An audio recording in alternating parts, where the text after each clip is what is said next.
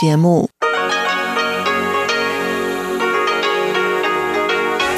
ที่นี่สถานีวิทยุเรดิโอไต้หวันอินเตอร์เนชันแนล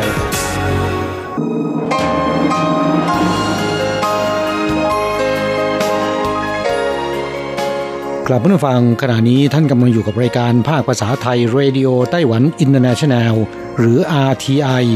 ออกกระจายเสียงจากกรุงไทเปไต้หวันสาธารณรัฐจีน เป็นประจำทุกวันนะครับ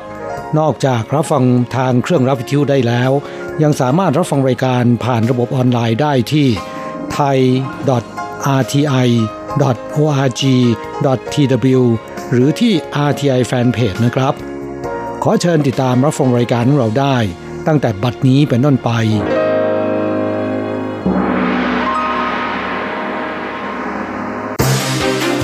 ลำดับแรก ขอเชิญติดตามรับฟัง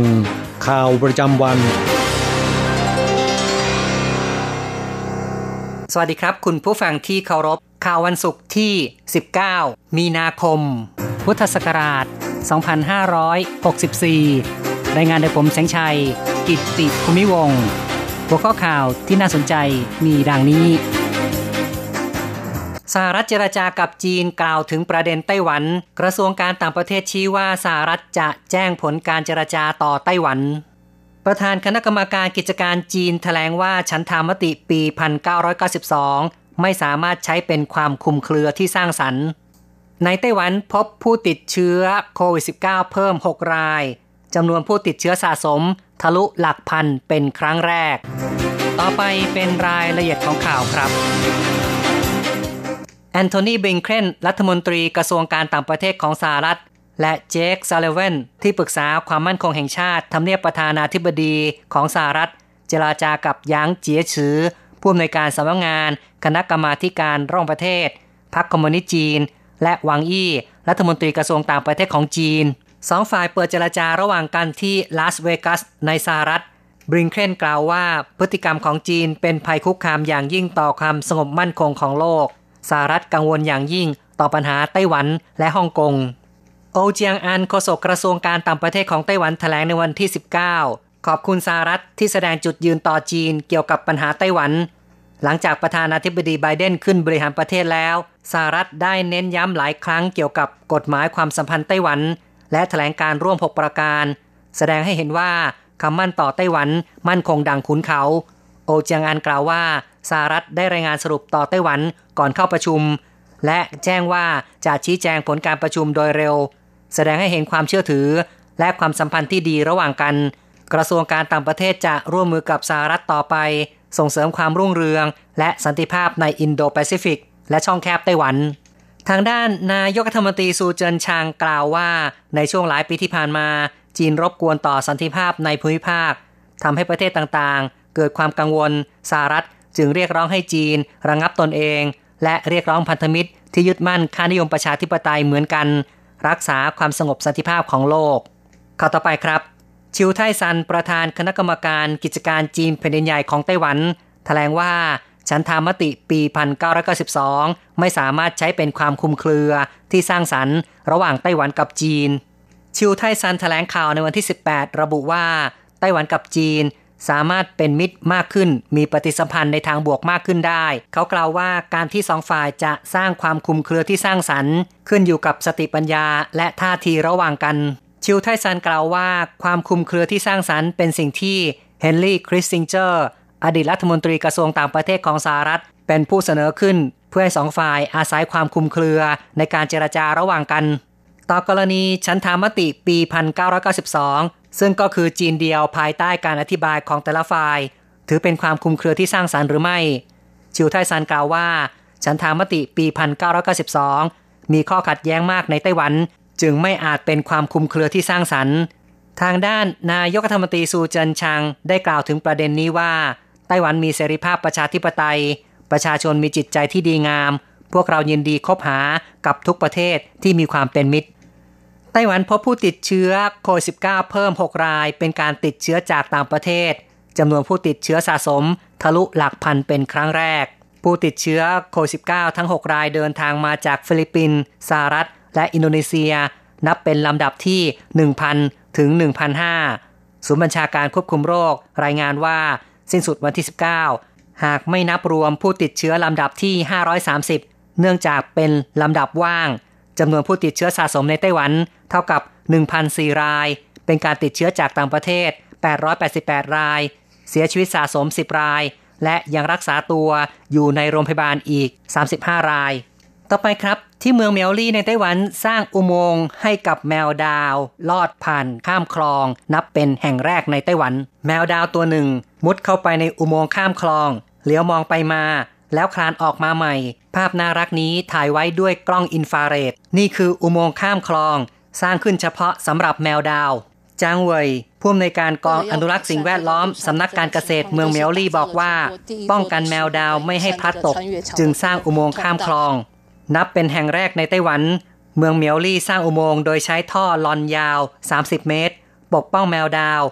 ไม่ให้พลัดตกเสียชีวิต ข้างในมีการโรยเศษไม้ ทำให้เหมือนสภาพธรรมชาติ เพื่อให้แมวดาวคุ้นเคย กล้องอินฟราเรดจับภาพยังมีแมวธรรมดา และมีหนูเดินเข้าไปด้วย มีหนูเข้ามาเชื่อว่าจะทำให้แมวดาวใช้เส้นทางนี้มากขึ้น แมวดาวต้องการล่าหนู เชื่อว่าจะทำให้พวกมันใช้เส้นทางนี้มากขึ้น ผู้สร้างอุโมงค์ได้ทำซี่กรงเหล็กกั้นไว้ด้วย สัตว์ตัวเล็กเท่านั้นที่ลอดผ่านเข้าอุโมงค์ได้ เป็นการป้องกันไม่ให้หมาตัวใหญ่ ในบริเวณใกล้เคียงไล่ล่าแมวดาว ต่อไปนะครับเป็นข่าวเรื่องวัยรุ่นในไต้หวันนับร้อยแห่เปลี่ยนชื่อเพื่อกินซูชิฟรีซูชิโร่ร้านซูชิแฟรนไชส์แบรนด์ญี่ปุ่น จัดโปรโมชั่นประกาศในวันที่ 15 ผู้ที่มีชื่อกุยหยีซึ่งแปลว่าปลาแซลมอน มีสิทธิ์กินฟรี 2 วัน คือวันที่ 17 และ 18 มีนาคม เพียงแค่แสดงบัตรประชาชน ภายใน 2 วันที่จัดโปรโมชั่น ไม่จำกัดจำนวนครั้งในการใช้สิทธิ์กินฟรี และให้พาเพื่อนมาได้อีกครั้งละไม่เกิน 5 คนด้วย เกิดความโกลาหลครั้งใหญ่ ผู้ต้องการกินซูชิฟรี พากันเปลี่ยนชื่อ ให้มีคำว่ากุยหวี ในช่วง 2 วัน ทั่วไต้หวันมีผู้เปลี่ยนชื่อ 255 คน นักศึกษาคณะแพทยศาสตร์แท้จาง เปลี่ยนชื่อเป็นกุยหวีจือม่งซึ่งแปลว่า ความฝันแซลมอน แต่มารู้ในภายหลังว่า พ่อแม่เคยเปลี่ยนชื่อสองครั้งแล้ว จึงไม่สามารถเปลี่ยนกลับมาอีก ทางนี้กฎหมายไต้หวันอนุญาตให้ประชาชนเปลี่ยนชื่อได้ เพียงสามครั้งในชั่วชีวิตหนึ่ง ชายแซ่จางรู้สึกเสียใจ แต่เขาก็พาเพื่อน 30 คน ไปกินซูชิ โดยเก็บเงินคนละ 200 เหรียญไต้หวัน ผู้สันทัดกรณีชี้ว่าซูชิโร่ใช้กลยุทธ์จัดโปรโมชั่นแบบนี้ มีคนเปลี่ยนชื่อ จนสื่อมวลชนรายงานข่าวครึกโครม เป็นการโฆษณาชื่อแบรนด์ คุ้มค่ากว่าการซื้อโฆษณา คิมโคเปิดตัวสกูตเตอร์ไฟฟ้ารุ่นใหม่ 4 รุ่น ตั้งเป้าปีหน้าเป็นผู้นำในตลาด คิมโคมอเตอร์ไซค์ยอดจำหน่ายสูงสุดในไต้หวันแถลงข่าววันที่ 18 มีนาคม เปิดตัวสกูตเตอร์ไฟฟ้า รุ่นใหม่ Ionex 3.0 ขนาด 125 ซีซี รวม 4 รุ่น ราคาเริ่มต้น 62,800 เหรียญไต้หวัน เคอร์เซิงฟง ประธานคิมโคเปิดเผย จะทะยานจากอันดับ 2 เป็นอันดับหนึ่ง ก้าวเป็นผู้นำตลาดมอเตอร์ไซค์ไฟฟ้า ในไต้หวันภายในปีหน้า ขณะเดียวกันคาดว่าจะเป็นผู้จำหน่าย มอเตอร์ไซค์ไฟฟ้ารายแรกของโลกที่มีผลกำไร เคอร์เซิงฟงบอกว่ามอเตอร์ไซค์ไฟฟ้าเป็นแนวโน้มอนาคต แม้ปีที่แล้วยอดขายลดลง แต่เป็นความผันผวนระยะสั้น ขณะนี้มีผู้ผลิตหลายราย เข้าสู่ตลาด ราคาดึงดูดใจมากขึ้น รูปลักษณ์มีความสะดุดตามากขึ้น กระตุ้นให้มีผู้ใช้มอเตอร์ไซค์ไฟฟ้าเพิ่มขึ้น อีกข่าวหนึ่งครับ หลังจากไต้หวันกำหนดหลักสูตรการศึกษาภาคบังคับ 12 ปีกำหนดให้มีการเรียนภาษาผู้ตั้งถิ่นฐานใหม่ 7 ชาติ กระทรวงศึกษาธิการถแถลงข่าว ในวันที่ 18 มีนาคม ปีการศึกษานี้ โรงเรียนระดับประถม เปิดเรียนภาษาผู้ตั้งถิ่นฐานใหม่ 2,564 ห้องจำนวนนักเรียน 7,971 คน การเรียนทางไกล 142 ห้องจำนวน 392 คน มีนักเรียนชาวไต้หวัน ซึ่งไม่ใช่ลูกหลานผู้ตั้งถิ่นฐานใหม่เลือกเรียนด้วย ในขณะเดียวกันกระทรวงศึกษาธิการอุดหนุนโรงเรียนมัธยม 121 แห่ง จัดกิจกรรมเรียนภาษาผู้ตั้งถิ่นฐานใหม่ 146 ห้อง และอุดหนุนวิทยาลัยเปิดสอนภาษาอาเซียนมีจำนวน 71 ห้อง นักศึกษา 3,173 คน สถิติชี้ว่าตั้งแต่ระดับประถมถึงมหาวิทยาลัย มีผู้เรียนภาษาผู้ตั้งถิ่นฐานใหม่ 10,000 กว่าคน เฉินปีวีผู้ในการสำนักการศึกษาภาคบังคับ กระทรวงศึกษาธิการเปิดเผย ได้มีการจัดทำเว็บไซต์ ให้ความรู้บุตรธิดา ผู้ตั้งถิ่นฐานใหม่ มีตำราสอนภาษาเจ็ดชาติ มีคำภาษาจีน และภาษาต่างชาติควบคู่กัน เมื่อคลิกตัวอักษร ฟังเสียงภาษาจีน และภาษาที่อยากจะเรียนได้ คุณผู้ฟังครับ ข่าวจาก RTI ในส่วนของข่าวไต้หวันจบลงแล้วครับ สวัสดีค่ะ คุณผู้ฟัง RTI ที่เคารพทุกท่าน ขอต้อนรับเข้าสู่ช่วงของข่าวต่างประเทศและข่าวประเทศไทยกับดิฉันมณพรชัยวุฒิมีรายละเอียดของข่าวที่น่าสนใจดังนี้สหรัฐกำลังชั่งน้ำหนักวิธีการติดต่อกับเกาหลีเหนือ นายแอนโทนีบิงเคนนะคะ รัฐมนตรีว่าการกระทรวงการต่างประเทศของสหรัฐ กล่าวระหว่างเยือนกรุงโซลของเกาหลีใต้ในวันนี้ว่า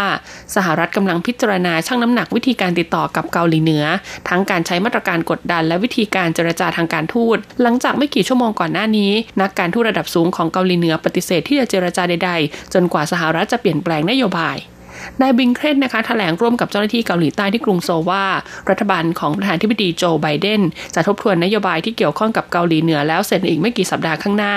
โดยได้หารือใกล้ชิดกับบรรดาพันธมิตรทั้งหลาย เขากล่าวด้วยว่ามีการพิจารณาทั้งวิธีการใช้มาตรการกดดันและวิธีการทางการทูต แต่เขาปฏิเสธที่จะอธิบายเพิ่มเติมว่าแนวทางไหน ที่สหรัฐจะนำมาใช้กับเกาหลีเหนือหลังเสร็จสิ้นการทบทวนนโยบายแล้วถ้อยแถลงของนายบิงเครนค่ะมีขึ้นไม่กี่ชั่วโมง หลังจากนายโชซุนฮุย เจ้าหน้าที่ของเกาหลีเหนือกล่าวว่าความพยายามของรัฐบาลนายไบเดนในการติดต่อกับรัฐบาลเกาหลีเหนือเป็นลูกไม้ตื้นๆ นายบิงเคนกำลังเยือนเกาหลีใต้เป็นครั้งแรกในฐานะรัฐมนตรีว่าการกระทรวงการต่างประเทศ โดยเดินทางไปพร้อมกับนายลอยออสตินรัฐมนตรีว่าการกระทรวงกลาโหม ทั้งสองแถลงการร่วมกับนายซุงอุนยอง รัฐมนตรีว่าการกระทรวงการต่างประเทศ และนายซูอุกรัฐมนตรีว่าการกระทรวงกลาโหมของเกาหลีใต้ โดยให้คำมั่นว่าจะทำงานร่วมกันในประเด็นเกี่ยวกับภูมิภาคต่างๆ ตั้งแต่เรื่องการเปลี่ยนแปลงสภาพภูมิอากาศและการระบาดของโควิด -19 ไปจนถึงการค้าและกรณีเกาหลีเหนือ รัฐร่ำรวยที่สุดของอินเดียมียอดผู้ป่วยโควิด -19 พุ่งสูง อินเดียพบผู้ติดเชื้อโควิด -19 รายใหม่เพิ่มอีก 35,871 คนทำสถิติสูงสุดในรอบกว่า 3 เดือน ท่ามกลางสถานการณ์แพร่ระบาดระลอก 2 ขณะที่รัฐมหาราชระซึ่งเป็นรัฐที่ร่ำรวยที่สุดของอินเดีย พบยอดผู้ป่วยติดเชื้อราว 2 ใน 3 หรือคิดเป็นกว่า 165 ของผู้ติดเชื้อรายใหม่ทั่วประเทศ รัฐมหาราชระ ซึ่งเป็นที่ตั้งของนครมุมไบที่เป็นศูนย์กลางการค้าสำคัญ และเป็นรัฐทางตอนใต้ของอินเดียรายงานว่าพบผู้ติดเชื้อรายใหม่สูงถึง 23,179 คน จากยอดผู้ติดเชื้อทั่วประเทศ 35,871 คน ในรอบ 24 ชั่วโมงที่ผ่านมา และยังพบการแพร่ระบาดอย่างรวดเร็วในพื้นที่อุตสาหกรรมสำคัญหลายแห่ง อาจส่งผลกระทบต่อกระบวนการการผลิตของบริษัทต่างๆ ข้อมูลของกระทรวงสาธารณสุขอินเดียระบุว่าอินเดียมียอดผู้ติดเชื้อสะสม 11.47 ล้านคน ซึ่งเป็นตัวเลขผู้ติดเชื้อสูงที่สุดเป็นอันดับ 2 ของโลกรองจากสหรัฐ และพบผู้เสียชีวิตเพิ่มอีก 172 คนทำให้มีผู้เสียชีวิตแล้วทั้งหมด 159,210 คน ทั้งนี้อินเดียเคยเผชิญกับการระบาดรุนแรงในระลอกแรกเมื่อเดือนกันยายนปีที่แล้ว พบผู้ติดเชื้อสูงต่อวัน 100,000 คน ก่อนมียอดผู้ติดเชื้อลดลงเหลือกว่า 9,000 คนในช่วงต้นเดือนที่ผ่านมา รัฐมหาราชระซึ่งมีประชากรราว 112 ล้านคน พบผู้ติดเชื้อพุ่งสูงขึ้นตั้งแต่กลับมาเปิดกิจกรรมทางเศรษฐกิจส่วนใหญ่ขึ้นในเดือนที่แล้ว รวมถึงการเปิดรถไฟชานเมืองของนครมุมไบที่มีผู้ใช้บริการวันละหลายล้านคนอีกครั้ง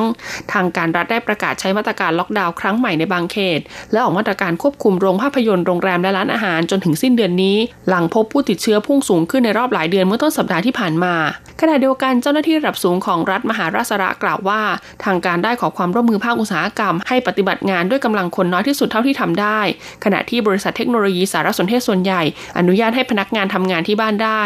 ส่วนเตียงในโรงพยาบาลและศูนย์ดูแลผู้ป่วยโควิด -19 ต้องเผชิญกับภาวะตึงตัว โดยเฉพาะในนครมุมไบ เมืองนาคปุระและเมืองปูเน่ ซึ่งขณะนี้อินเดียฉีดวัคซีนป้องกันโควิด -19 ให้แก่ประชาชนไปแล้ว 36.5 ล้านคน นับตั้งแต่เริ่มโครงการฉีดวัคซีนช่วงกลางเดือนมกราคมที่ผ่านมา สิงคโปร์จับและยึดกัญชาครั้งใหญ่ที่สุดในรอบ 14 ปี สำนักงานปราบปรามยาเสพติดกลางของสิงคโปร์หรือ CNB ออกปฏิบัติการจู่โจมพื้นที่หลายแห่งในสัปดาห์นี้ และสามารถยึดของกลางเป็นกัญชาที่ถือว่ามีจำนวนมากที่สุดในรอบ 14 ปี CNB แถลงข่าวต่อสื่อมวลชนว่าสามารถยึดยาเสพติดได้มากกว่า 35 กิโลกรัม ซึ่งรวมถึงกัญชา 20.5 กิโลกรัม และยาเสพติดประเภทอื่นๆ เช่น เฮโรอีน คริสตัลเมทแอมเฟตามีน หรือยาไอซ์ คิดเป็นมูลค่า 1.7 ล้านดอลลาร์สิงคโปร์โฆษก CNB กล่าวว่าปฏิบัติการของ CNB แสดงให้เห็นว่ากัญชายังคงเป็นภัยคุกคามต่อสังคมของสิงคโปร์ แม้จะมีบทลงโทษด้านยาเสพติดที่รุนแรงมากที่สุดแห่งหนึ่งของโลก ในระหว่างปฏิบัติการรอบนี้ เจ้าหน้าที่ยังจับกลุ่มชายชาวสิงคโปร์ 3 คน อายุระหว่าง27-33 ปี สิงคโปร์เคยทลายแก๊งยาเสพติด และยึดยาเสพติดล็อตใหญ่ครั้งล่าสุดได้เมื่อเดือนเมษายนปีคศ2007 สามารถยึดกัญชาได้ 20.6 กิโลกรัม ขณะที่หลายประเทศค่ะผลักดันให้กัญชาเป็นสิ่งที่ถูกกฎหมาย เพื่อใช้สำหรับทางการแพทย์ การวิจัยทางวิทยาศาสตร์และสันทนาการ แต่สิงคโปร์ยังไม่มีแนวทางที่จะคลายกฎหมายนี้โฆษก CNB กล่าวว่ากลุ่มรณรงค์สนับสนุนกัญชาหลายกลุ่ม พยายามอ้างโดยไม่มีหลักฐานให้ใช้กัญชา แม้ว่าจะมีผลการศึกษาที่ระบุถึงอันตรายของกัญชาเมื่อปีที่แล้ว สิงคโปร์กล่าวว่ารู้สึกผิดหวังที่สหประชาชาติ ตัดกัญชาออกจากบัญชีรายชื่อยาเสพติดที่ต้องควบคุมอย่างเข้มงวดต่อไปเป็นข่าวจากประเทศไทยค่ะ ไทยจับมือปานามาตะลุยการค้าหลังพ้นสถานการณ์โควิด -19 นายจุลินลักษณะวิสิทธิ์รองนายกรัฐมนตรีและรัฐมนตรีว่าการกระทรวงพาณิชย์ เปิดเผยว่านางสาวอิเซลการีนาเชนซัน เอกอัครราชทูตปานามาประจำประเทศไทยได้เข้าเยี่ยมคารวะ เนื่องในโอกาสเข้ารับตำแหน่งใหม่ โดยทั้งสองฝ่ายต่างชื่นชมความสัมพันธ์อันดีที่มีมาอย่างต่อเนื่อง และได้หารือเพื่อผลักดันการค้าการลงทุนระหว่างกัน ซึ่งมีโอกาสที่จะขยายตัวได้อีกมาก แม้ว่าปัจจุบันจะมีมูลค่าการค้าระหว่างกันไม่มากนัก แต่ปานามาก็นำเข้าสินค้าจากไทยมากเป็นอันดับ 3 ในกลุ่มอาเซียน รองจากสิงคโปร์และเวียดนาม นอกจากนี้ปานามายังเป็นประเทศที่ต้องพึ่งพาการนำเข้าจากต่างประเทศเป็นหลัก โดยเฉพาะสัดส่วนการผลิตในภาคเกษตรที่มีไม่มากนัก ที่ผ่านมาปานามาเป็นตลาดที่มีศักยภาพสำหรับสินค้าส่งออกที่สำคัญของไทยหลายรายการ อาทิรถยนต์ อาหารทะเลกระป๋อง อาหารแปรรูป เครื่องคอมพิวเตอร์อุปกรณ์โทรทัศน์และเครื่องซักผ้า นอกจากนี้ยังมีสินค้าที่ไทยมีศักยภาพ ที่จะขยายฐานตลาดส่งออกไปปานามาอีก เช่น ข้าวอาหารสำเร็จรูปผลไม้กระป๋องและยางรถยนต์ รวมถึงสินค้าที่มีความต้องการสูงในช่วงการแพร่ระบาดของโควิด -19 เช่น ถุงมือยางหน้ากากอนามัย จึงได้ขอให้ปานามาสนับสนุนการนำเข้าสินค้าของไทย โดยเฉพาะข้าวหอมมะลิและข้าวกล้อง นายจุรินลักษณะวิสิทธิ์กล่าวว่าเพื่อเป็นการฟื้นความสัมพันธ์ทางการค้าและการลงทุน ได้เชิญชวนภาคเอกชนของปานามา เข้าร่วมกิจกรรมส่งเสริมการค้าของกระทรวงพาณิชย์ เช่นร่วมงานแสดงสินค้าและการเจรจาจับคู่ธุรกิจ ทั้งออนไลน์และออฟไลน์ ทั้งนี้ในปีพุทธศักราช 2563 ไทยและปานามา มีมูลค่าการค้าระหว่างกันราว 130 ล้านดอลลาร์สหรัฐ ส่งออกไปยังปานามาเป็นมูลค่า 86 ล้านดอลลาร์สหรัฐ และนำเข้าเป็นมูลค่า 43 ล้านดอลลาร์สหรัฐ ซึ่งสินค้านำเข้าสำคัญของไทยจากปานามาได้แก่เรือสิ่งก่อสร้างลอยน้ำเหล็กกล้าเหล็ก และผลิตภัณฑ์สัตว์น้ำแช่เย็นแช่แข็งแปรรูปปุ๋ยยากำจัดศัตรูพืช เครื่องจักรไฟฟ้าและส่วนประกอบ โดยในช่วง 3 ปีการค้าระหว่างการลดลงจากปัญหาภาวะเศรษฐกิจโลก แต่หลังจากหารือร่วมกันในครั้งนี้โอกาสที่ทั้งสองฝ่ายจะขยายการลงทุนต่อการมีมากขึ้น และคาดหวังว่าในอนาคตจะมีการพัฒนาการค้าระหว่างกัน กระทรวงแรงงานเผยตัวเลขแรงงานต่างด้าว 3 สัญชาติจัดเก็บอัตลักษณ์บุคคลแล้วร้อยละ 32.07 นายสุชาติชมกินรัฐมนตรีว่าการกระทรวงแรงงานเปิดเผยว่า รัฐบาลให้ความสำคัญกับการบริหารจัดการการทำงานของแรงงานต่างด้าว โดยเฉพาะในช่วงสถานการณ์แพร่ระบาดโควิด -19 ได้กำชับให้กระทรวงแรงงาน ซึ่งมีหน้าที่กำกับดูแลการจ้างงานแรงงานต่างด้าว ให้เป็นไปอย่างถูกต้องตามกฎหมาย ตรวจสอบและรายงานความคืบหน้าอย่างต่อเนื่อง รัฐมนตรีว่าการกระทรวงแรงงานกล่าวว่าสำนักงานบริหารแรงงานต่างด้าวกรมการจัดหางาน รายงานผลการดำเนินงานมติคณะรัฐมนตรี วันที่ 29 ธันวาคมพุทธศักราช2563 โดยใช้ข้อมูลณวันที่ 12 มีนาคมพุทธศักราช 2564 มีแรงงานต่างด้าวลงทะเบียนผ่านทางระบบออนไลน์แล้วจำนวน 654,864 คน แยกเป็นแรงงานต่างด้าวสัญชาติกัมพูชา 23,679 คน ลาว 67,108 คน และเมียนมา 384,077 คน แรงงานต่างด้าวได้รับอนุมัติบัญชีรายชื่อจำนวน 599,201 คน หรือร้อยละ 91.5 จัดเก็บอัตลักษณ์บุคคลแล้วจำนวน 29,985 คนหรือร้อยละ 32.07 ผ่านการตรวจหาเชื้อโควิด -19 แล้วจำนวน 25,546 คน หรือร้อยละ 3.9 ได้รับอนุญาตทำงานจำนวน 25,536 คน หรือร้อยละ 3.9 ขณะนี้ระยะเวลาที่กำหนดให้ในายจ้างสถานประกอบการ พารายงานต่างด้าวไปจัดเก็บอัตลักษณ์บุคคล และตรวจหาเชื้อโควิด -19 เหลือเพียงอีกหนึ่งเดือนเท่านั้น หากไม่ดำเนินการให้เสร็จสิ้นก่อนที่ 16 เมษายน และดำเนินการในขั้นตอนต่อไปตามระยะเวลาที่กำหนด ก็จะมีสถานะเป็นแรงงานผิดกฎหมายนายสุชาติพรชัยวิเศษกุลอธิบดีกรมการจัดหางานกล่าวว่าแรงงานต่างด้าวสัญชาติกัมพูชาลาวและเมียนมาและผู้ติดตาม สามารถเข้ารับการตรวจโควิด -19 กับสถานพยาบาลหรือหน่วยงานอื่นๆ ตามรายชื่อห้องปฏิบัติการเครือข่ายตรวจซาโควิด 2 ที่กรมวิทยาศาสตร์การแพทย์ประกาศ ซึ่งสถานพยาบาลหรือหน่วยงานดังกล่าว ได้ทำข้อตกลงกับสถานพยาบาลที่ได้รับการขึ้นทะเบียนประกันสุขภาพแล้ว และในส่วนการดำเนินการเกี่ยวกับการตรวจสุขภาพและประกันสุขภาพ ให้เป็นไปตามประกาศของกระทรวงสาธารณสุข ต่อไปเป็นการรายงานอัตราแลกเปลี่ยนประจำวันศุกร์ที่ 19 มีนาคม พุทธศักราช 2564 อ้างอิงจากธนาคารกรุงเทพสาขาไทเปค่ะ โอนเงิน 10,000 บาทใช้เงินเหรียญไต้หวัน 9,450 เหรียญ แลกซื้อเงินสด 10,000 บาทใช้เงินเหรียญไต้หวัน 9,790 เหรียญสำหรับการแลกซื้อเงินดอลลาร์สหรัฐ 1 ดอลลาร์สหรัฐใช้เงินเหรียญไต้หวัน 28.730 เหรียญ จบการรายงานข่าว สวัสดีค่ะ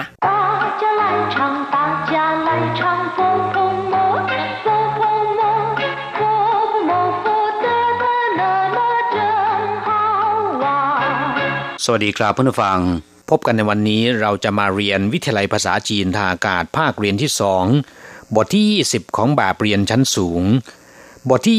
20 ช่างตั้งเออถูกหลอกตอนที่สองในบทนี้ซึ่งเป็นบทสุดท้ายของวิทยาลัยภาษาจีนทางอากาศ รุ่นที่20ภาคเรียนที่สองแบบเรียนชั้นสูงนะครับ เราจะมาเรียนประโยคสนทนาในภาษาจีนที่เกี่ยวกับการถูกหลอกถูกลวง ต่อจากบทที่ 19第二十课上当二课文，你别上了他的当，他不是你心目中的白马王子。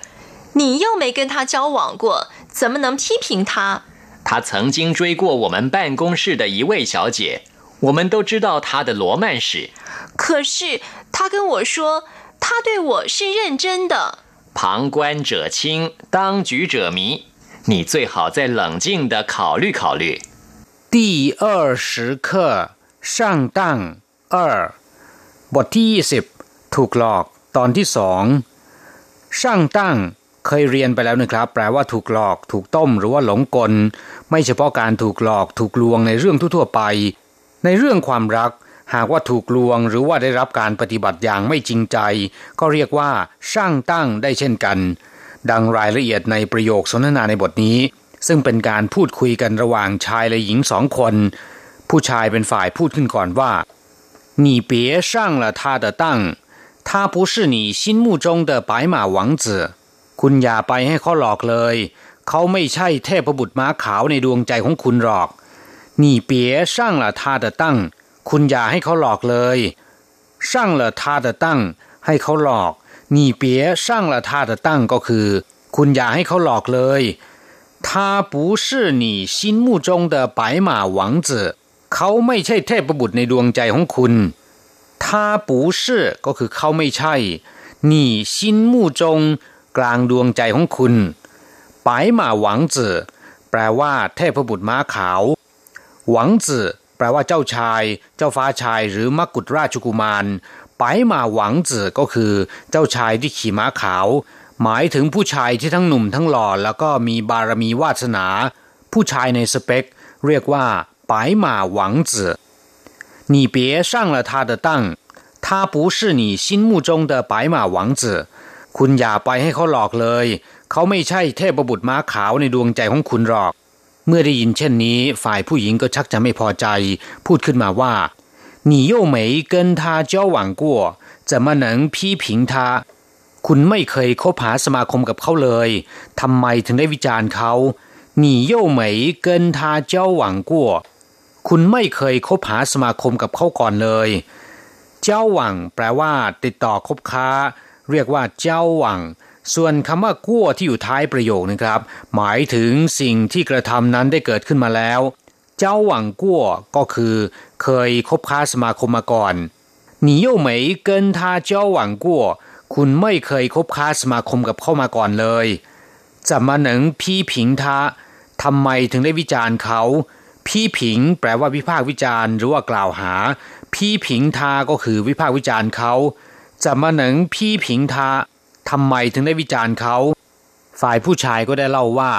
他曾经追过我们办公室的一位小姐，我们都知道她的罗曼史。เขาเคยจีบผู้หญิงคนหนึ่งที่ทำงานของเรา พวกเราต่างก็รู้นิยายรักของเขาเฉิงจิงแปลว่าเคย ส่วนคำว่าจุยมีความหมายว่าไล่ ไล่กวด ไล่ตาม หรือจีบก็ได้นะครับ ในที่นี้หมายถึงจีบถ้าเฉิงจิงจุยกัวเขาเคยจีบ บ้านกงชื่อก็คือสำนักงงานที่ทำการ หรือที่ทำงาน我们办公室ที่ทำงานของเรา一位小姐สาวคนหนึ่ง หรือสุภาพสตรีคนหนึ่ง ผู้หญิงคนหนึ่ง小姐ก็คือผู้หญิงสตรีนะครับ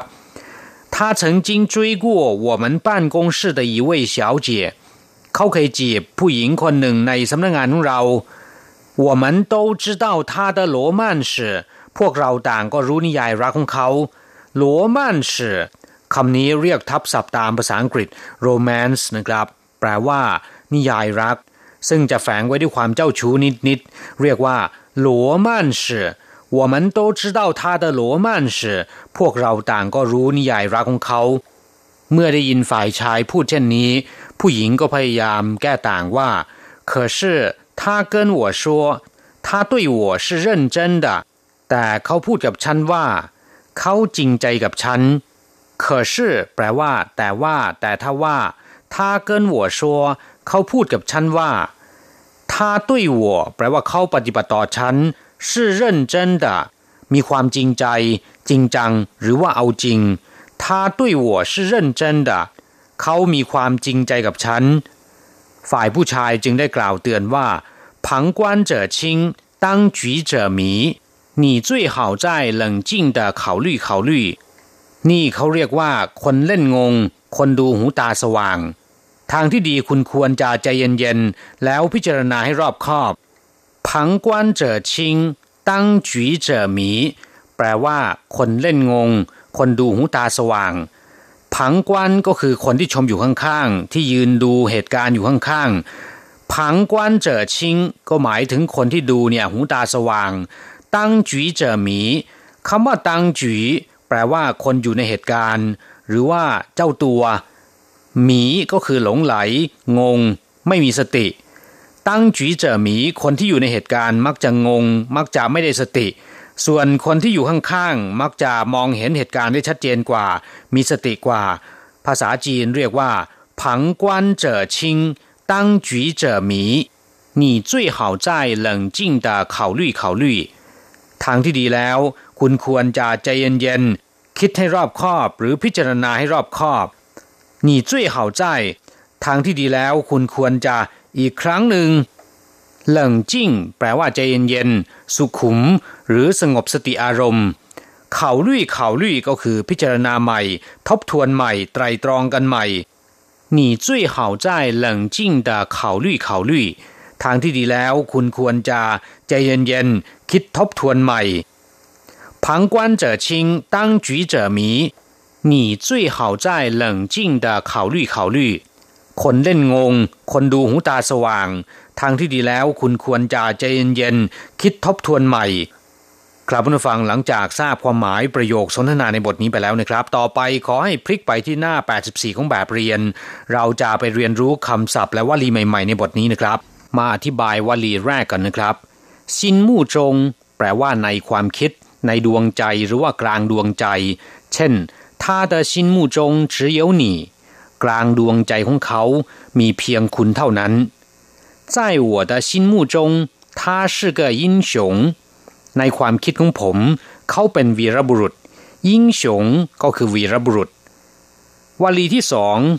ปายหมาหวังจื่อ แปลว่าเทพบุตรม้าขาว หมายถึงเทพบุตรในดวงใจปายหมาแปลว่าม้าขาวปายก็คือสีขาวหมาก็คือม้าปายหมาจึงแปลว่าม้าขาว ส่วนคำว่าหวังจื่อแปลว่าราชกุมาร เจ้าชายหรือเจ้าฟ้าชายปายหมาหวังจื่อแปลโดยตรงก็คือเจ้าชายที่ทรงม้าสีขาว หมายถึงชายหนุ่มทั้งรูปหล่อพ่อรวย ถูกสเปคไปทุกอย่าง หรือเทพบุตรในดวงใจนั่นเอง วลีที่สามพีผิง แปลว่าวิจารณ์ หรือวิพากษ์วิจารณ์ เช่น他的为人备受批评แปลว่า ความประพฤติของเขา ถูกวิพากษ์วิจารณ์อย่างมาก ศัพท์คำที่สี่จุยแปลว่าไล่ ไล่ตามหรือว่าไล่กวดก็ได้ เช่น 追问แปลว่าซักถาม追寻แปลว่าแสวงหา追根究底แ แปลว่า สืบสาวราวเรื่อง นอกจากนี้คำว่าจุยยังแปลว่าจีบได้อีกด้วย อย่างเช่นจุยหนีเผงโยแปลว่าจีบสาว เราจะกลับมาพบกันใหม่ในบทเรียนถัดไป สวัสดีครับ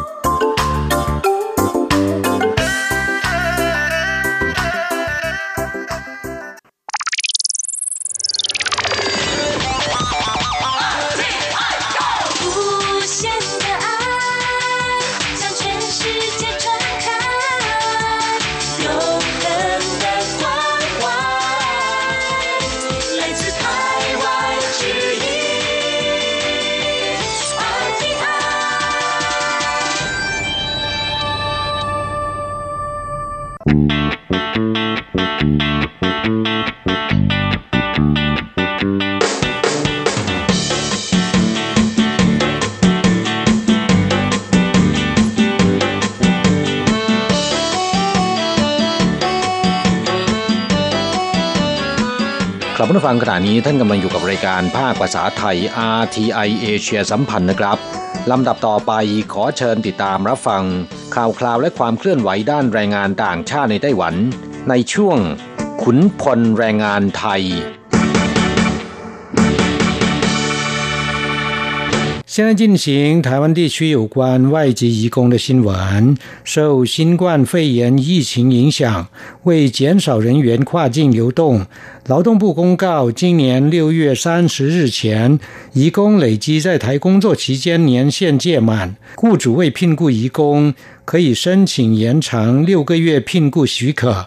ครับผู้ฟังช่วงนี้มาฟังข่าวคราวด้านแรงงานต่างชาติในไต้หวันกันนะครับ ข่าวแรกเป็นข่าวดีนะครับ สืบเนื่องจากผลกระทบจากโควิด แรงงานต่างชาติที่ทำงานครบ 12 ปีในภาคการผลิต หรือ 14 ปีในภาคสวัสดิการสังคม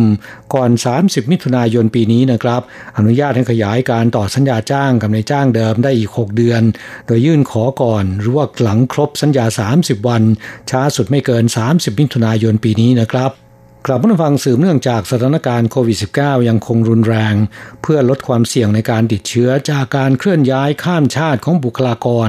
รวมถึงแรงงานต่างชาติมีอุปสรรคในการเดินทาง กระทรวงแรงงานไต้หวันประกาศเมื่อวันที่ 9 มีนาคมที่ผ่านมานี้ อนุญาตให้แรงงานต่างชาติในภาคการผลิต ที่ทำงานครบกำหนดระยะเวลา 12 ปี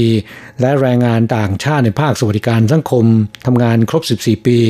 รวมถึงผู้ที่ได้มีการขยายระยะเวลาการต่อสัญญาจ้างมาแล้วนะครับ ทั้ง 3 เดือนหรือ 6 เดือนก็ตาม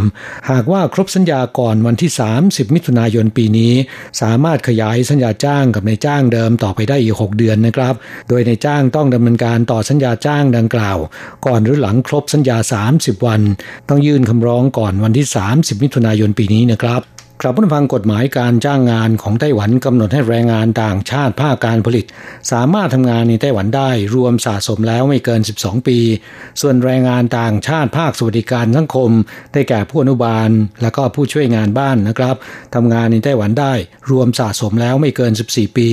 แต่เนื่องจากเกิดการแพร่ระบาดของเชื้อไวรัสโคโรนาสายพันธุ์ใหม่ หรือโควิด -19 เพื่อลดความเสี่ยงจากการเคลื่อนย้ายข้ามชาติของบุคลากร รวมถึงแรงงานต่างชาติมีอุปสรรคในการเดินทางกลับประเทศนะครับ กระทรวงแรงงานไต้หวันประกาศเมื่อเดือนมีนาคมปีที่แล้ว อนุญาตให้แรงงานต่างชาติที่ทำงานครบกำหนดระยะเวลา 12 ปีสำหรับแรงงานภาคการผลิตและ 14 ปีสำหรับภาคสวัสดิการสังคม ช่วงระหว่างวันที่ 17 มีนาคมปี 63 ถึง 17 มีนาคมปี 64 สามารถต่อสัญญาจ้างกับนายจ้างต่อไปได้ ครั้งละ 3 เดือน 2 ครั้งและ6 เดือน1ครั้ง รวมแล้ว 3 ครั้งด้วยกัน และก่อนจะครบกำหนดวันที่ 17 มีนาคม กระทรวงแรงงานได้ประกาศเมื่อวันที่ 9 มีนาคมที่ผ่านมานี้ว่า อนุญาตให้ขยายสัญญาจ้างได้อีก 6 เดือนเป็นครั้งที่ 4กล่าวคือแรงงานต่างชาติที่ทำงานครบกำหนดระยะเวลา 12 ปีหรือ 14 ปี ช่วงระหว่างวันที่ 17 มีนาคม ถึง 30 มิถุนายนปีนี้ สามารถต่อสัญญากับนายจ้างเดิมต่อไปได้อีก 6 เดือน ทั้งนี้การต่อสัญญาจ้างดังกล่าว สามารถดำเนินการได้ก่อนหรือว่าหลังครบสัญญา 30 วัน แต่ช้าสุดต้องยื่นคำร้องขอก่อนวันที่ 30 มิถุนายนปีนี้นะครับ ส่วนแรงงานต่างชาติที่มีระยะเวลาทำงานในไต้หวันยังไม่ถึง 12 ปี และไม่ประสงค์จะต่อสัญญาหรือยกเลิกสัญญาก่อนกำหนด แต่เดินทางกลับประเทศไม่ได้ และประสงค์จะทำงานต่อไป กระทรวงแรงงานไต้หวันอนุญาตให้ต่อสัญญาจ้างกับนายจ้างเดิมได้ 3 ปีนะครับ ส่วนแรงงานต่างชาติที่ยังทำงานไม่ครบสัญญา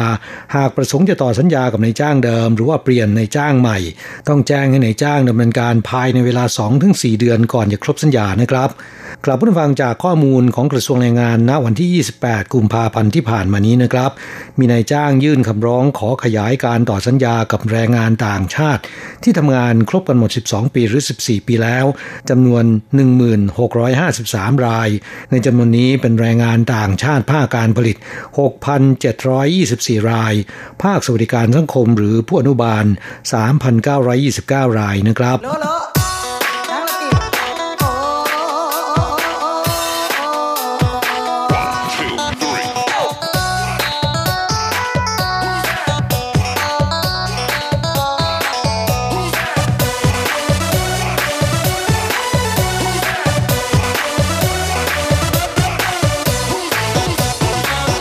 ต่อไปมาฟังข่าวคราวที่กลุ่ม NGO ประท้วง ผู้อนุบาลทำงานตลอด 24 ชั่วโมง แต่ได้รับค่าจ้างเฉลี่ยชั่วโมงละ 23.6 เหรียญเท่านั้น เรียกร้องให้รื้อฟื้น ดันกฎหมายคุ้มครองผู้ใช้แรงงานในครัวเรือนที่ถูกทิ้งไว้นานถึง 16 ปีแล้วนะครับ กล่าวผู้ฟังเมื่อวันที่ 8 มีนาคมที่ผ่านมานี้ ซึ่งเป็นวันสตรีสากล เครือข่ายสนับสนุนและเสริมพลังแรงงานย้ายถิ่นในไต้หวัน ซึ่งเป็นแนวร่วมกลุ่ม NGO นะครับนำผู้อนุบาลต่างชาติจำนวนหนึ่ง ไปจัดประชุมผู้สื่อข่าวที่สภานิติบัญญัติ เรียกร้องให้ตรากฎหมายคุ้มครองผู้ใช้แรงงานในครัวเรือน ซึ่งส่วนใหญ่เป็นแรงงานเพศหญิงโดยเร็ว เพื่อให้การคุ้มครองสิทธิประโยชน์ของผู้อนุบาลและผู้ช่วยงานบ้านในครัวเรือน โดยจะส่งร่างกฎหมายฉบับนี้เข้าสภาใหม่อีกครั้งหนึ่ง ขณะเดียวกันก็เรียกร้องให้สภาบริหาร ขณะเดียวกันก็เรียกร้องให้สภาบริหาร จัดทำร่างกฎหมายคุ้มครองผู้ใช้แรงงานในครัวเรือน ฉบับของสภาบริหารด้วย เพื่อให้สภานิติบัญญัติพิจารณาพร้อม ๆ กันนะครับ แนวร่วมกลุ่ม NGO ดังกล่าวกล่าวว่า ในไต้หวันมีผู้อนุบาลในครัวเรือนประมาณ 230,000 คน แต่พวกเขาไม่ได้รับการคุ้มครองจากกฎหมายมาตรฐานแรงงานหรือกฎหมายใด ๆ ทั้งสิ้น ตั้งแต่ไต้หวันเริ่มเปิดให้นำเข้าผู้อนุบาลเมื่อปี 1992 เป็นเวลาร่วม 30 ปีมาแล้ว ไม่เพียงแต่ค่าจ้างถูกมีเพียง 17,000 เหรียญไต้หวันต่อเดือนเท่านั้น หรือหากคิดคำนวณตามข้อมูลการสำรวจของกระทรวงแรงงาน ผู้อนุบาลต่างชาติเฉลี่ยทำงานวันละ 10.4 ชั่วโมง ค่าจ้างเฉลี่ยชั่วโมงละ 55 เหรียญ เทียบกับแรงงานต่างชาติในภาคการผลิตที่มีค่าจ้างชั่วโมงปกติ 100 เหรียญ ต่างกันหนึ่งเท่าตัวนะครับ แต่พวกเขามีเพียง 11.4%เท่านั้น ที่มีโอกาสได้หยุดพักผ่อนอาทิตย์ละหนึ่งวัน ขณะที่ 34.4%ต้องทำงานตลอดไม่เคยได้รับวันหยุดพักเลยนะครับ นางสาวเฉินเชี่ยวเหลียน นักวิจัยของสมาคมแรงงานสากลไต้หวันกล่าวว่า ประธานทิบดีไช่ยิงหวนเคยให้คำมั่นสัญญาเมื่อปี 2016 ว่า จะผลักดันให้สภานิติบัญญัติผ่านร่างกฎหมายคุ้มครองผู้ใช้แรงงานในครัวเรือนให้ได้ แต่เวลาผ่านล่วงเลยไปแล้ว 5 ปี ผู้นำไต้หวันดำรงตำแหน่งเป็นสมัยที่สองแล้ว ร่างกฎหมายฉบับนี้ยังไปไม่ถึงไหนนะครับ ต่อประเด็นนี้กระทรวงแรงงานกล่าวว่า เนื่องจากผู้อนุบาลมีข้อจำกัดของสถานที่ทำงานและเวลาทำงาน ซึ่งแตกต่างไปจากแรงงานในภาคการผลิต จึงไม่สามารถใช้กับกฎหมายมาตรฐานแรงงานได้ นอกจากนี้สถานที่ทำงานของผู้อนุบาลจะอยู่ในบ้านของนายจ้างระยะเวลาการทำงานไม่สามารถกำหนดแน่นอน เช่น ช่วงที่ผู้ถูกดูแลนอนหลับ ผู้อนุบาลอาจจะไม่ได้นอน หรือต้องเตรียมพร้อมตลอดเวลา ช่วงเวลานี้ถือว่าทำงานหรือไม่เป็นต้น รวมทั้งแต่ละฝ่ายนะครับมีความเห็นต่างกันในการกำหนดเงื่อนไขการทำงาน จึงทำให้ร่างกฎหมายคุ้มครองผู้ใช้แรงงานในครัวเรือน มีอุปสรรคมาก ร่างไว้ตั้งแต่ 16 ปีที่แล้ว แต่ยังไม่สามารถผ่านสภาได้ ได้แต่หวังว่าระบบการดูแลระยะยาวที่รัฐบาลกำลังผลักดันอยู่ในขณะนี้ จะมีระบบและมาตรการรองรับมากขึ้น จะช่วยให้ผู้อนุบาลต่างชาติได้รับสวัสดิการดีขึ้น ขณะเดียวกันจะได้รับการคุ้มครองด้านสิทธิประโยชน์มากขึ้น และในอนาคตจะผลักดันการประกันภัย และการคุ้มครองความปลอดภัยของผู้อนุบาลต่างชาติอย่างเป็นระบบ เพื่อให้ผู้อนุบาลได้รับการคุ้มครองมากขึ้นนะครับ ครับผู้ฟังเนื่องจากตำแหน่งงานผู้อนุบาลค่อนข้างลำบาก แถมค่าจ้างถูกจำกัดไว้ที่ 17,000 เหรียญต่อเดือน อีกทั้งสวัสดิการสู้งานในโรงงานไม่ได้ จึงมีผู้อนุบาลจำนวนมากขึ้นไม่อยากจะทำงานผู้อนุบาลต่อไป ต้องการจะโอนย้ายไปทำงานในภาคการผลิต ที่มีเวลาทำงานที่แน่นอน มีเวลาพักผ่อน ค่าจ้างและสวัสดิการดีกว่า ขณะที่แหล่งที่มาของผู้อนุบาลลดน้อยลง ตลอดจนผลกระทบจากสถานการณ์โควิด ก็ทำให้ผู้อนุบาลไม่สามารถเดินทางมาทำงานในไต้หวันได้ตามปกติ ขณะที่ความต้องการเพิ่มสูงขึ้นต่อเนื่อง ปัญหาของผู้อนุบาลในครัวเรือน จึงปล่อยเพิกเฉยต่อไปอีกไม่ได้นะครับ ผู้เชี่ยวชาญด้านแรงงานกล่าวว่า ถึงเวลาแล้วที่จะทบทวนนโยบายด้านแรงงานต่างชาติ ควรที่จะแยกหน่วยงานที่ดูแลบริหารผู้อนุบาลออกจากแรงงานภาคการผลิต โดยให้หน่วยงานสาธารณสุขที่รับผิดชอบระบบการดูแลระยะยาว เป็นผู้บริหารจัดการแทนที่กระทรวงแรงงาน ให้การดูแลสิทธิประโยชน์ของผู้อนุบาลต่างชาติมากขึ้น ให้พวกเขาสามารถปรับตัวเป็นกำลังแรงงานสำคัญของระบบการดูแลระยะยาว 2.0 ที่รัฐบาลกำลังผลักดันอยู่ในขณะนี้ โดยมีหน่วยงานรับผิดชอบหลักคือ กระทรวงสาธารณสุขและสวัสดิการ ซึ่งจะทำให้ผู้อนุบาลในครัวเรือน ได้รับสวัสดิการในเงื่อนไขการทำงานที่ดีกว่าในปัจจุบันนะครับ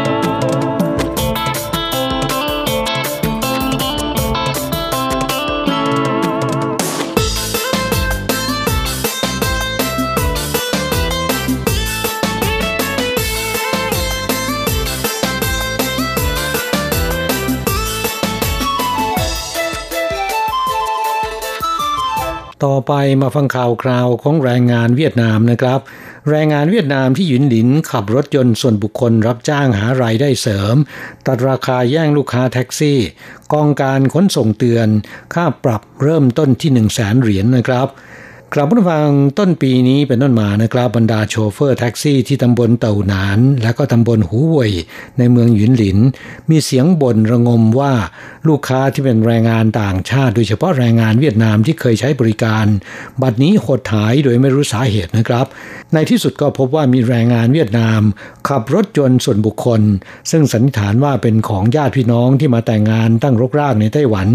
รับจ้างรับส่งลูกค้าชาติเดียวกัน โดยคิดค่ารถเพียียง 60%ของราคาแท็กซี่ทั่วไปนะครับ โชเฟอร์รายหนึ่ง ซึ่งเข้าคิวรับผู้โดยสารอยู่ที่หน้าสถานีรถไฟเต่าหนานกล่าวว่า ปกติแรงงานเวียดนามเป็นลูกค้ากลุ่มสำคัญ แต่ช่วง 2-3 เดือนมานี้นะครับลดน้อยลงไปมาก แทบจะไม่ค่อยมีใครมาใช้บริการ รู้สึกแปลกใจเมื่อเห็นแรงงานเวียดนามสองคนเดินออกจากสถานีรถไฟ จึงปรี่เข้าไปทักแล้วก็ถามว่าจะใช้บริการไหมแรงงานเวียดนามสอบถามว่าจากสถานีเต่าหนานไปตำบลเปาจงค่ารถเท่าไหร่ โชเฟอร์ตอบว่าคิดระยะทางตามมิเตอร์ จะอยู่ราว 520 เหรียญ คิด 500 เหรียญละกัน แต่แรงงานเวียดนามปฏิเสธใช้บริการโดยอ้างว่ามีคนให้บริการในราคาเพียง 300 เหรียญเท่านั้น โชเฟอร์รายนี้สงสัยมานานว่าใครเป็นผู้ให้บริการในราคาถูก จึงจับตาดูอยู่ห่างๆนะครับ เห็นหนึ่งในจำนวนนี้ควักโทรศัพท์ออกมาโทร เวลาผ่านไปสิบกว่านาที เห็นรถยนต์ส่วนบุคคลคันหนึ่งแม่งมารับแรงงานเวียดนามทั้งสองขึ้นรถไปทางตำบลเปาจง หน้าตาคนขับเป็นแรงงานต่างชาติและพูดคุยด้วยภาษาเวียดนาม โชเฟอร์แท็กซี่ถ่ายคลิปไว้ทั้งหมดและโพสต์ใน Facebook ขณะเดียวกันได้ร้องเรียนไปยังกองการขนส่งทางบกที่เมืองหยุนหลิน ปรากฏว่ามีโชเฟอร์แท็กซี่หลายราย สะท้อนปัญหาในทำนองเดียวกันนะครับ โชเฟอร์รายนี้กล่าวว่าที่ตำบลเปาจงมีโรงงานหลายแห่ง ส่วนใหญ่ว่าจ้างแรงงานเวียดนาม ในจำนวนนี้มีโรงงานผลิตหน้ากากอนามัยขนาดใหญ่โรงงานหนึ่ง ว่าจ้างแรงงานเวียดนามประมาณ 400 คน ที่ผ่านมาช่วงวันศุกร์ถึงวันอาทิตย์ แรงงานเวียดนามจำนวนมาก จะออกนอกโรงงานโดยสารแท็กซี่ระหว่างโรงงานกับสถานีรถไฟ ค่ารถตามระยะทางของมิเตอร์ประมาณ 520 เหรียญจะเก็บ 500 เหรียญท่วน แต่ปีนี้เป็นต้นมานะครับ ไม่ค่อยมีแรงงานเวียดนามมาใช้บริการเลย เนื่องจากมีแรงงานเวียดนามนำรถยนต์ส่วนบุคคลของเครือญาติในไต้หวัน มารับจ้างหาไรายได้เสริม โดยตัดราคาลง 40%จาก 500 เหรียญเหลือ 300 เหรียญนนะครับ ด้านกองการขนส่งทางบกที่เมืองหยุนหลินกล่าวเตือนว่า การขับรถยนต์ส่วนบุคคลรับจ้างส่งผู้โดยสาร เป็นพฤติกรรมผิดกฎหมาย ตามกฎหมายการจราจรทางบก รถยนต์ส่วนบุคคลไม่สามารถให้บริการรับจ้างได้ ผู้ฝ่าฝืนมีโทษปรับ 1 0 0 0 0แสนเหรียญไต้หวันขึ้นไป ไม่เกิน2ล้าน5แสนเหรียญ และช่วงปีที่ผ่านมามีการลงโทษปรับไปแล้วกว่า 10 ราย ยึดใบอนุญาตกับขี่ 4 เดือนถึง 1 ปีนะครับสำหรับแรงงานต่างชาตินอกจากเสียค่าปรับแล้ว ยังฝ่าฝืนกฎหมายการจ้างงาน จะถูกปรับ 30,000 ถึง 150,000 เหรียญไต้หวัน และจะถูกเพิกถอนใบอนุญาตทำงานถูกส่งกลับประเทศนะครับ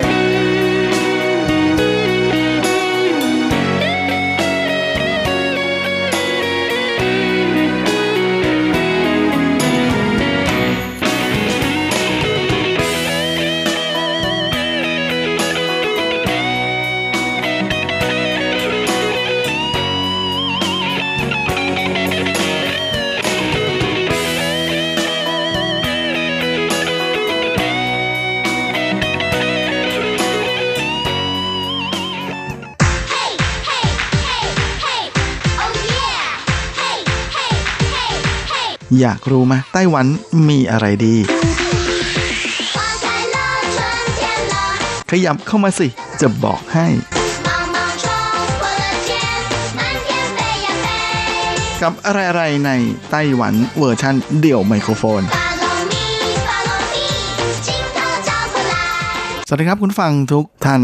ลาสำหรับสัปดาห์นี้อะไรๆในไต้หวันก็กลับมาพบกับคุณฟังแล้ว เช่นเคยลาสำหรับสัปดาห์นี้นะครับแหมดอกไม้ที่ว่าฮอตๆสวยๆ นั้นก็คงจะต้องหลีกทางให้กับปลาแซลมอนเพราะว่าท็อปิกที่เป็น Talk of the Town ในไต้หวันในช่วงสัปดาห์ที่ผ่านมานั้น ถ้าถามใครๆก็คงจะชี้กันเป็นเสียงเดียวนะว่ามันก็คือกุยหยีหรือปลาแซลมอนนั่นเอง โดยความฮิตของเจ้ากุยหยีในไต้หวันในช่วงสัปดาห์ที่ผ่านมานั้น สื่อในไต้หวันเรียกมันเป็นกุยหยีจือล้วนนะก็คือความโกลาหลแห่งแซลมอนเลยทีเดียว เพราะว่ามันเป็นอะไรที่บ้าแล้วก็บ้าแล้วก็บ้ามากๆ ลาเชื่อว่าก็มีหลายท่านไม่น้อยนะที่คงจะรู้สึกงงๆนะว่ามันเกิดอะไรขึ้นนะทำไมอยู่ๆคนมาบ้าพูดถึงเรื่องของกุยหยีหรือว่าปลาแซลมอนนะฮะกันเยอะมาก เรื่องของเรื่องก็คือร้านขายซูชิชื่อดังในไต้หวันนะบอกชื่อร้านก็ได้นะเพราะว่าเขาดังอยู่แล้ว มันคงจะไม่ช่วยโฆษณาอะไรหรอกนะถ้าผมจะชื่อพูดชื่อร้านของเขาออกมานะเพราะว่าร้านนี้ก็คือร้านซูชิโร่นะที่เป็นสาขามาจากญี่ปุ่นทีนี้ที่เป็นเรื่องกันขึ้นมานั้นก็เป็นเพราะว่าเมื่อวันที่ 17 และ 18 มีนาคมที่ผ่านมานั้น ทางร้านได้ออกแคมเปญพิเศษ นะฮะสำหรับใครก็ได้ที่ในชื่อของตัวเองตามบัตรประชาชนนะฮะมีคำว่ากุยหยูอยู่ หรือว่ามีเสียงพ้องกับคำว่ากุยหยูอยู่ในชื่อ โดยโปรโมชั่นพิเศษของเขาก็คือถ้ามีชื่อพ้องเสียงนะครับเสียงเหมือน 1 ตัวทั้งโต๊ะที่ไปกินเนี่ยได้ลด 10%ถ้ามีเสียงพ้อง 2 ตัวในชื่อของคนคนเดียวนะครับ ทั้งโต๊ะจะได้ลด 50% มาแค่นี้ยังไม่พอนะฮะ สิ่งที่ทำให้เกิดความโกลาหลแห่งแซลมอนนั้น เป็นเพราะว่าโปรโมชั่นที่ 3 ของทางร้านนะฮะ ที่บอกว่าถ้าในชื่อของใครก็ตามนะที่มีมีคำว่ากุยหยูที่เหมือนทั้งตัวหนังสือแล้วก็เหมือนทั้งเสียงอ่าโต๊ะนั้นกินฟรีอู้ยนะฮะ แต่จำกัดแค่ว่าแต่ละโต๊ะนั้นสูงสุดแค่ 6 คน โดยจะต้องอแสดงบัตรประชาชนนะตอนเช็คบิน แค่นั้นแหละหลังจากแคมเปญนี้ถูกโปรโมทออกมานะฮะมาเรา แฟนๆ ของทางร้านที่ชอบไปกินร้านนี้นะฮะก็มีไม่น้อยเลยทีเดียวนะที่พาเรดกันไปขอเปลี่ยนชื่อที่อำเภอนะที่เขตทั่วไต้หวันเลยทีเดียวนะฮะไม่ไม่เฉพาะในไทเปหรือที่ไหนนะฮะซึ่งจนจบหลังจบแคมเปญนั้นมีคนไปขอเปลี่ยนชื่อ นับร้อยคนเลยทีเดียว ส่วนใหญ่ก็เป็นพวกกลุ่มวัยรุ่นนะอายุประมาณ 20 กว่าๆ เกือบทั้งนั้นเลยนะก็แสดงให้เห็นว่ากลุ่มนี้ชอบ ความท้าทายมาก ยิ่งในไต้หวันเองนั้นก็มีกฎหมายเรื่องการเปลี่ยนชื่ออยู่ข้อหนึ่งนะที่จะต้องระวังก็คือว่าจะอนุญาตให้เปลี่ยนชื่อได้เพียงแค่ 3 ครั้งเท่านั้นนะฮะคือถ้าเปลี่ยนจากชื่อเดิมไปเป็นอีกชื่อหนึ่งปุ๊บ แล้วเปลี่ยนกลับมาเป็นชื่อเดิมใหม่ แบบนี้นับ 2 ครั้งนะครับ เพราะฉะนั้นการจะเปลี่ยนชื่อเนี่ยคงจะต้องคิดดีๆ มากๆนะเพราะว่าตลอดชีวิตมีโคต้าแค่ 3 ครั้งเท่านั้น แต่ก็มีคนไม่สนใจนะฮะเพราะรู้สึกว่ามีมีคนเยอะเลยทีเดียวนะที่ว่าเปลี่ยนเพื่อที่จะไปกินนะฮะกินเสร็จแล้วหมดโปรโมชั่นนะสองวันเปลี่ยนกลับ มีนะครับ ไม่ใช่ไม่มี เพราะว่ามันทำได้ฮะแล้วก็พอเปลี่ยนไปกับเปลี่ยนกลับเนี่ยบัตรประชาชนก็ไม่มีความไม่มีการเปลี่ยนแปลงอะไรนะชื่อก็ยังเหมือนเดิมก็ไม่ต้องไปเปลี่ยนนู่นเปลี่ยนนี่อะไรมากมายนะเปลี่ยนเพื่อที่ได้กินฟรี แค่นั้นเองนะฮะแต่แม้อย่าหัวเราะไปนะครับ มีหนุ่มอยู่คนหนึ่งนะครับเขาหัวหมอหัวใสมาก ๆเลยนะฮะเขาเปลี่ยนชื่อเสร็จปุ๊บเนี่ยก็ไปประกาศ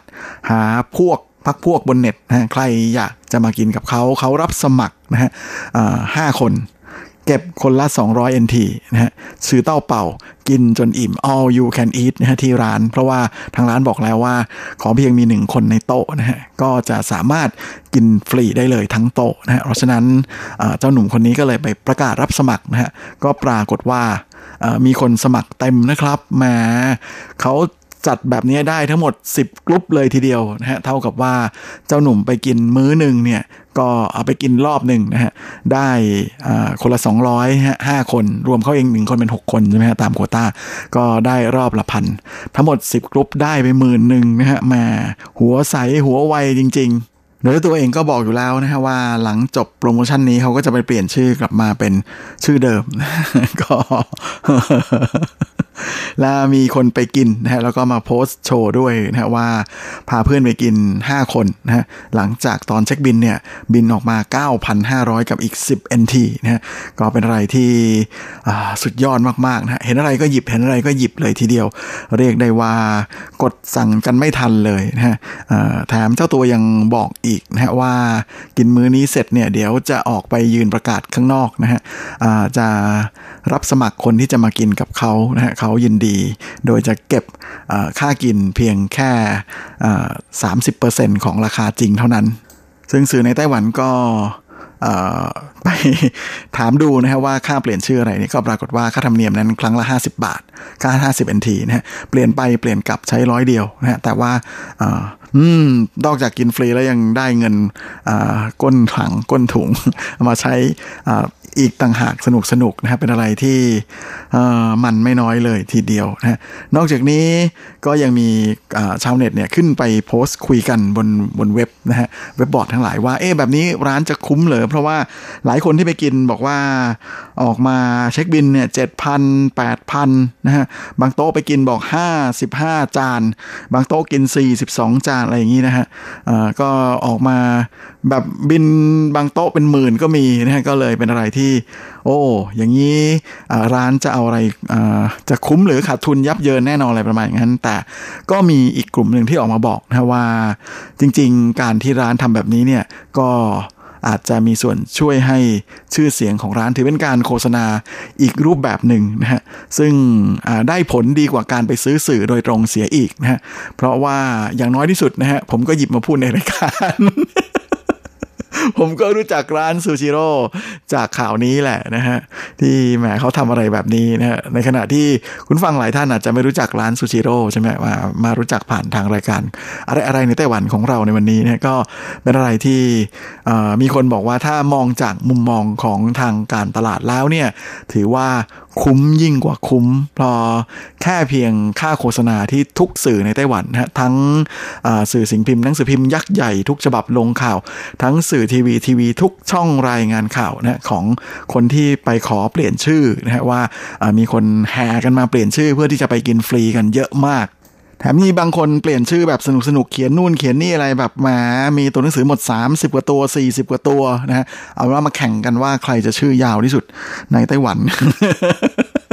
แล้วก็มีคำว่ากุยหยีนะฮะแต่ละคนนั้นก็เปลี่ยนกันแบบสนุกสนุกเลยทีเดียวนะฮะแบบประมาณว่ากะว่าให้มันคุดโซ่ฮะดูแล้วแบบเท่เก๋ตลกอะไรอย่างนี้นะฮะแต่ก็เพราะทุกคนคิดแค่ว่าเปลี่ยนมันๆแค่ครั้งเดียว แล้วเพราะไม่คิดจะเปลี่ยนกันจริง ๆ อยู่แล้วอะไรประมาณอย่างนั้นนะก็เลยนั่นแหละนะฮะนี่แหละก็คือที่มาที่ไปนะฮะของเจ้ากุ้ยหยีจือล้วน ความโกลาหลแห่งแซลมอน นอกจากนี้ก็มีฝ้าของอฝ่ายวิชาการก็ออกมาคุยเห็นไหมครับว่าแหมกลยุทธ์ทางการตลาดนี้แน่นอนว่าใช้ได้แน่เพราะแม้แต่ทั้งสื่อแล้วก็ฝ่ายวิชาการต่างก็ออกมาพูดคุยถกเถียงกันในประเด็นนี้นะครับว่าการทำการตลาดแบบนี้มันคุ้มหรือเปล่าหรืออะไรนะส่วนมุมมองของออย่างของผมมองเนี่ยก็คิดว่ายังไงก็คุ้มแน่ๆเพราะว่ามูลค่าสื่อที่มันออกมาก็เยอะนะฮะส่วนทางฝ้าของอาจารย์มหาลัยนะฮะแม่ที่เป็นอาจารย์เป็นผู้เชี่ยวชาญด้านสื่อมวลชนนั้นก็ออกมาพูดถึงเรื่องนี้เหมือนกันนะฮะบอกว่าจริงๆเนี่ยการมาทำอะไรแบบนี้เนี่ยบางทีก็อาจจะส่งผลเสียต่อภาพลักษณ์ของบริษัท นะฮะแล้วก็คิดว่าทางทางร้านเองนะฮะตอนที่ออกโปรโมชั่นนี้ตอนแรกเนี่ยก็คงเชื่ออยู่แล้วว่า ไม่มีใครจะมีชื่อที่เขียนว่ากุยหยีที่แปลว่าปลาแซลมอน อยู่ในชื่อของตัวเองจริง ๆ หรอกนะฮะเป็นแคมเปญที่ออกมาเพื่อที่จะเหมือนกับว่าโมโมนะฮะกะจะหลอกอะไรประมาณอย่างนั้นนะเพราะเชื่อว่าจะไม่มีคนมาใช้ โปรโมชั่นได้กินฟรีแน่นอน เพราะไม่มีใครที่มีชื่อว่ากุยอยู่ในชื่ออยู่แล้ว ซึ่งก็ไม่มีจริงนะครับ แต่นั่นแหละนะครับแหมอาจารย์เขาก็บอกว่าทางร้านนั้น ดูถูกชาวเน็ตไต้หวันเกินไปหน่อย ชาวเน็ตไต้หวันมีจำนวนไม่น้อยที่ต้องการจะสั่งสอนทางร้านนะฮะว่า คุณมาออกแคมเปญโปรโมชั่นแบบเหมือนเหมือนกับออกเหมือนไม่ออกมาแกล้งกันอย่างนี้นี่หว่ารอแค่อยากแล้วก็มาจากกันไปอะไรประมาณอย่างนั้นนะก็เลยยอมไปเปลี่ยนชื่อเสียเลยนะฮะเมื่อประกอบกับการเปลี่ยนชื่อในไต้หวันนั้นเป็นอะไรที่ค่อนข้างจะสะดวกมาก ๆ อยู่แล้ว ก็เลยทำให้นั่นแหละนะฮะกลายเป็นว่าทางร้านก็จะโดนก็ก็เลยต้องมีต้นทุนในส่วนนี้เพิ่มขึ้นนะเพราะว่าไอ้มีค่าใช้จ่ายในส่วนนี้เพิ่มขึ้น เพราะมีเชื่อว่า 2 วันนั้นนะฮะคนที่ไม่ได้ชื่อกุยหยีคงจะไม่อยากไปกินที่ร้านเท่าไหร่เพราะว่า อันนั้นแหละนะครับแหมเพราะว่ามีคนที่กุยหยีไปกินกันเต็มเลยเราเห็นเรากินแล้วเราเสียตังค์นะเราเห็นโต๊ะนั้นกินฟรีเนี่ยบางทีเราก็รู้สึกไม่สบายใจเหมือนกันไม่ใช่ รู้สึกเซ็งเหมือนกันใช่ไหมฮะแบบอะไรวะอะไรประมาณอย่างนั้น เราก็กินเยอะนะฮะเราก็ไม่ได้กินเยอะฮะเออนั่นแหละนะครับ ก็อันนี้ก็แล้วแต่มุมมองของแต่ละคนก็แล้วกันนะแต่เชื่อว่าเราชาวเน็ตในไต้หวันที่เปลี่ยนชื่อตัวเองทั้งหลาย แล้วก็ไปกินฟรีนั้นส่วนใหญ่คิดว่าคุ้มนะฮะคุ้มทางร้านเองก็คิดว่าคุ้มเพราะว่าได้ชื่อเสียงนะได้โฆษณาฟรีแบบโอ้โหถ้าจะมีการซื้อสื่อเพื่อที่จะออกทุกช่องทีวี ออกทุก สื่อสิ่งพิมพ์อย่างนี้เนี่ยจะต้องใช้งบตั้งเป็น 10 ล้านฮะนี่ให้คนมากินฟรีทั้งวัน 2 วันเนี่ยดีไม่ดีต้นทุนนั้นอาจจะแค่ประมาณล้านต้นๆ หรือไม่ถึงล้านด้วยซ้ำก็เป็นได้เหมือนกันจริงข่าวนี้นั้นก็ไม่ได้ดังเฉพาะในไต้หวันนะมีสื่อมวลชนต่างชาติ เอาไปรายงานข่าวเหมือนกันนะกับปรากฏการณ์กุยหวีจือล้วนของในไต้หวันในครั้งนี้นะฮะซึ่งแม้แต่สื่อยักษ์ใหญ่ของอังกฤษนะอย่างเดอะการเดียนนั้น ก็เอาข่าวนี้ไปรายงานข่าวเหมือนกันอย่างไรก็ดีในส่วนของทางฝาก กระทรวงมหาดไทยนะฮะที่เป็นต้นเรื่องหน่วยงานราชการเกี่ยวกับเรื่องของการเปลี่ยนช่องเปลี่ยนชื่ออะไรอย่างนี้นะก็ได้ออกมาพูดถึงกรณีนี้เหมือนกันนะว่าการทำแบบนี้เนี่ยมันเป็นการทำให้สูญเสียทรัพยากรอย่างเปล่าประโยชน์ซึ่งในส่วนของเว็บไซต์ Yahoo เองนะฮะก็ได้มีการทำโพลสำรวจนะฮะความเห็นชาวเน็ตว่าการที่มีคน นับร้อยคนเลยนะฮะมากกว่า 100 คนตามข่าวของเดอะการเดียนเนี่ยบอกว่ามีประมาณ 150 คนนะฮะเปลี่ยนชื่อตัวเองให้มีคำว่ากุยหยีหรือปลาแซลมอนอยู่ในชื่อ แล้วเพื่อที่จะไปกินฟรีเนี่ยเห็นว่าเห็นด้วยหรือไม่อย่างไรนะฮะแม่ผลการลงคะแนนลงคะแนนนั้นปรากฏว่าแม่มี 75 74.5เปอร์เซ็นต์นะฮะไม่เห็นด้วยกับการทำอะไรแบบนี้นะฮะโดยในจำนวนนี้เนี่ยมีคนที่ไม่เห็นด้วยอย่างมากคิดเป็นเปอร์เซ็นต์สูงถึง 62.3เปอร์เซ็นต์โดยมีคนลงคะแนนมากกว่า 6,000โหวตเลยทีเดียวนะฮะก็ถือว่าเยอะมากเหมือนกันนะครับ ซึ่งในส่วนของความคิดเห็นที่เห็นด้วยนะก็มีเห็นด้วยเป็นอย่างยิ่งมีอยู่ 15.9%กับพอเห็นด้วยเหมือนกันนะก็คิดอยู่ประมาณ 4.1% คุณฟังล่ะครับ เห็นด้วยหรือเปล่าครับการเปลี่ยนชื่อนะเพื่อจะไปกินฟรี มื้อใหญ่สักมื้อหนึ่งนะฮะแหมซูชิ จริงๆ ยังมีคนที่คิดจะไปเปลี่ยนเยอะกว่านี้อีกนะฮะแต่ว่ามีอยู่ไม่น้อยที่ทางสำนักงานเขตนั้นได้เกลี้ยกล่อมให้ล้มเลิกความตั้งใจนะที่จะไปเปลี่ยนชื่อเพื่อจะไปกินฟรีนะฮะแหม อันนี้ก็ทำให้เราได้มีโอกาสเห็นพลังของชาวเน็ตในไต้หวันได้ในอีกรูปแบบหนึ่ง วันนี้อะไรๆในไต้หวันของเรานะก็ก็เลยเป็นอะไรๆที่ขอยกให้เป็นอตอนพิเศษสำหรับกุยหยีจือล้วนปรากฏการโกลาหลแห่งแซลมอนไปก็แล้วกันนะเดี๋ยวสัปดาห์หน้าเราค่อยกลับมาเที่ยวกันต่อ